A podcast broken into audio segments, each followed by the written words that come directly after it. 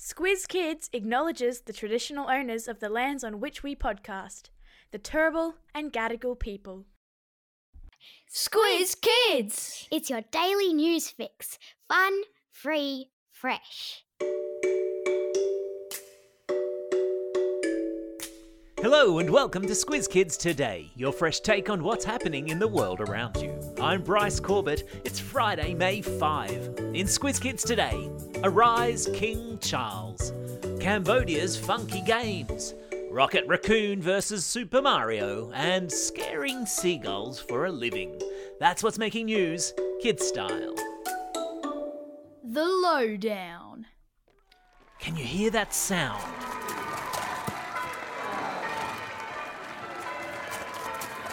It's the sound of pomp and ceremony, the sound of a great big procession of horses and carriages and soldiers and people, the sound of church bells ringing and crowds cheering. The sound, my friends, of a coronation. For that's what's about to happen in London tomorrow when the coronation of King Charles III takes place. Preparations have been underway all week as England prepares for the big event. Charles is replacing his mother, the late Queen Elizabeth, on the British throne in a ceremony that will be broadcast to billions of people around the world. The word coronation comes from the Latin word corona, meaning crown, because that's exactly what King Charles will have plonked on his head during a long and very serious ceremony tomorrow in London's Westminster Abbey. It all happens around about 8 o'clock our time tomorrow night, where you'll see Charles and his wife, the Queen Consort Camilla, ride in a golden carriage from Buckingham Palace to Westminster Abbey, where he'll be given all sorts of glittering objects signifying the monarchy, including a golden orb, a coronation ring, and a sceptre, which is a ceremonial staff, containing one of the largest diamonds in the world.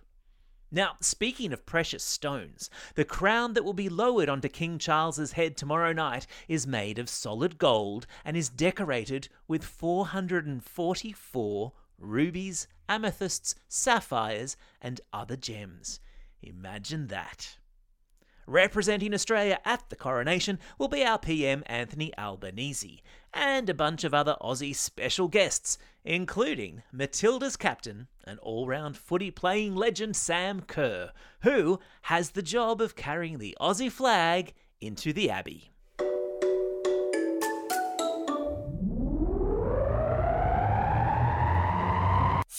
The globe. Each day we give the world globe a spin and find a news story from wherever it stops. And today we've landed in Cambodia, where the Southeast Asian Games get underway today. So, what are the Southeast Asian Games? They're a little bit like the Olympic Games, but just for a handful of Southeast Asian countries. Countries like Singapore, Malaysia, Thailand, and the Philippines. More than 11,000 athletes are expected to take part in the Games over the next fortnight. And as well as the sports you usually find at a sports meet like this, your athletics and your swimming, for instance, there are a range of events which are unique to these games. I'm talking a sport called Kun Bokator, which is a local martial art, another sport called Regu Sepak Takraw, which is a volleyball that you play only using your feet, and Ouk Chaktrang, which is a Cambodian version of chess. That must make for riveting television viewing. Jet skiing, obstacle courses, and dance are also competitive events at the Southeast Asian Games because, as the saying goes, variety is the spice of life. Believe it or not. Are you lively, energetic, and fun? Do you have a bit of spare time and like spending your free time at the zoo? Most importantly, are you an excellent flapper? If you answered yes to all of the above, then there's a zoo in Blackpool in England that has just the job for you.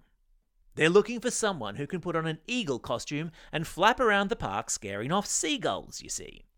It's a simple enough job. Put on the costume, run around the zoo waving your arms about whenever you see a seagull. It's the zoo's latest tactic to scare off the flocks of seagulls that have become a pest, flying in and stealing people's lunches, even being so cheeky as to let themselves into the zoo's cafe to help themselves to people's ice creams. How rude. The zoo says people have applied from the job from all over the world. And I stuck a link in today's episode notes to the costume that you'd have to wear. I think if I was a seagull and I saw that jumping up and down in front of me, I'd probably fall out of the sky laughing.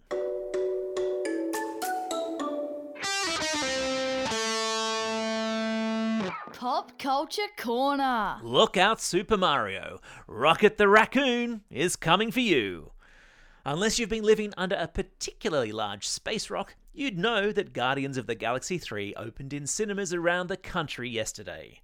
The movie, starring Groot, Drax, and Rocket the Raccoon, is the final installment in the trilogy. And box office predictions suggest it's going to beat Super Mario in the ticket sales department. What will Princess Peach make of that? Already, film reviewers have been posting stories all over the internet talking about the Easter eggs in this final Guardians film. And no, I'm not talking about little brightly wrapped chocolate eggs. An Easter egg, in this sense, is a hidden message or symbol in a movie, song, or video, sometimes an in joke. But it's the soundtrack that I'm most looking forward to, with the likes of Bruce Springsteen, Radiohead, and Earth, Wind, and Fire making an appearance. And yes, okay, I know, I'm showing my age now.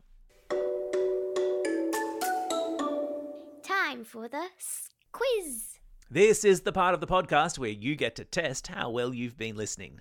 Question number one What sort of a bird does an English zoo want someone to dress up as to scare off seagulls? Yeah, that's right, they want them to dress as an eagle. Question number two In which country are this year's Southeast Asian Games taking place?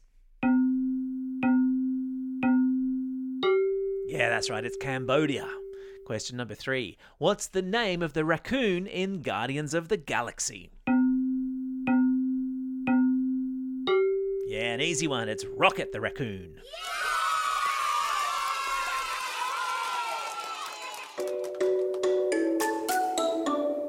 Shout outs. It's May 5, May the 5th. Today is Revenge of the 5th, which, if you're a complete Star Wars nerd, you will know is a reference to the movie Revenge of the Sith. And yes, I promise that's the last Star Wars reference for the week. It's also a Friday, and you know what that means. Lots of birthday shoutouts and a perfect excuse to break out the birthday reggae tune. Oh yeah, hit it! And it's a happy birthday today to Ruben from Cronulla, Emily from Edensor Park, Harry from Dudley, Huang from Ashmont, Scarlett from Dulwich Hill, Gary from Tumbi Umbi, Maddox from Galangara, Antonio from Oxford Falls, and Helena, who's listening all the way over there in Brazil. And belated birthday shout outs go to Matilda, Quinn from Duncraig, and Tommy from Hillary's. And to everybody who's celebrating a birthday over the coming weekend, happy birthday to Shy from Ashmont, Thea from Flagstaff Hill, Thea from Canberra, Zach from Abbotsford, Chelsea and Cooper from Foster, Hannah from Lilyfield, Margot from Dulwich, Samantha from Eden Hill, Anik from Brookfield, Lachlan from Wagga Wagga, Lewis from Golden, Connor from Double Bay, and Zachary from Eagle Eaglevale. Don't forget if you've got a birthday coming up and you want a shout out, or if you're after a classroom shout out, drop us a line at squizkids at thesquiz.com.au or fill out the form on our website. Well, that's all we have time for. Thanks for listening to Squiz Kids today. We'll be back again on Monday. In the meantime, get out there and have a most excellent weekend. Over and out.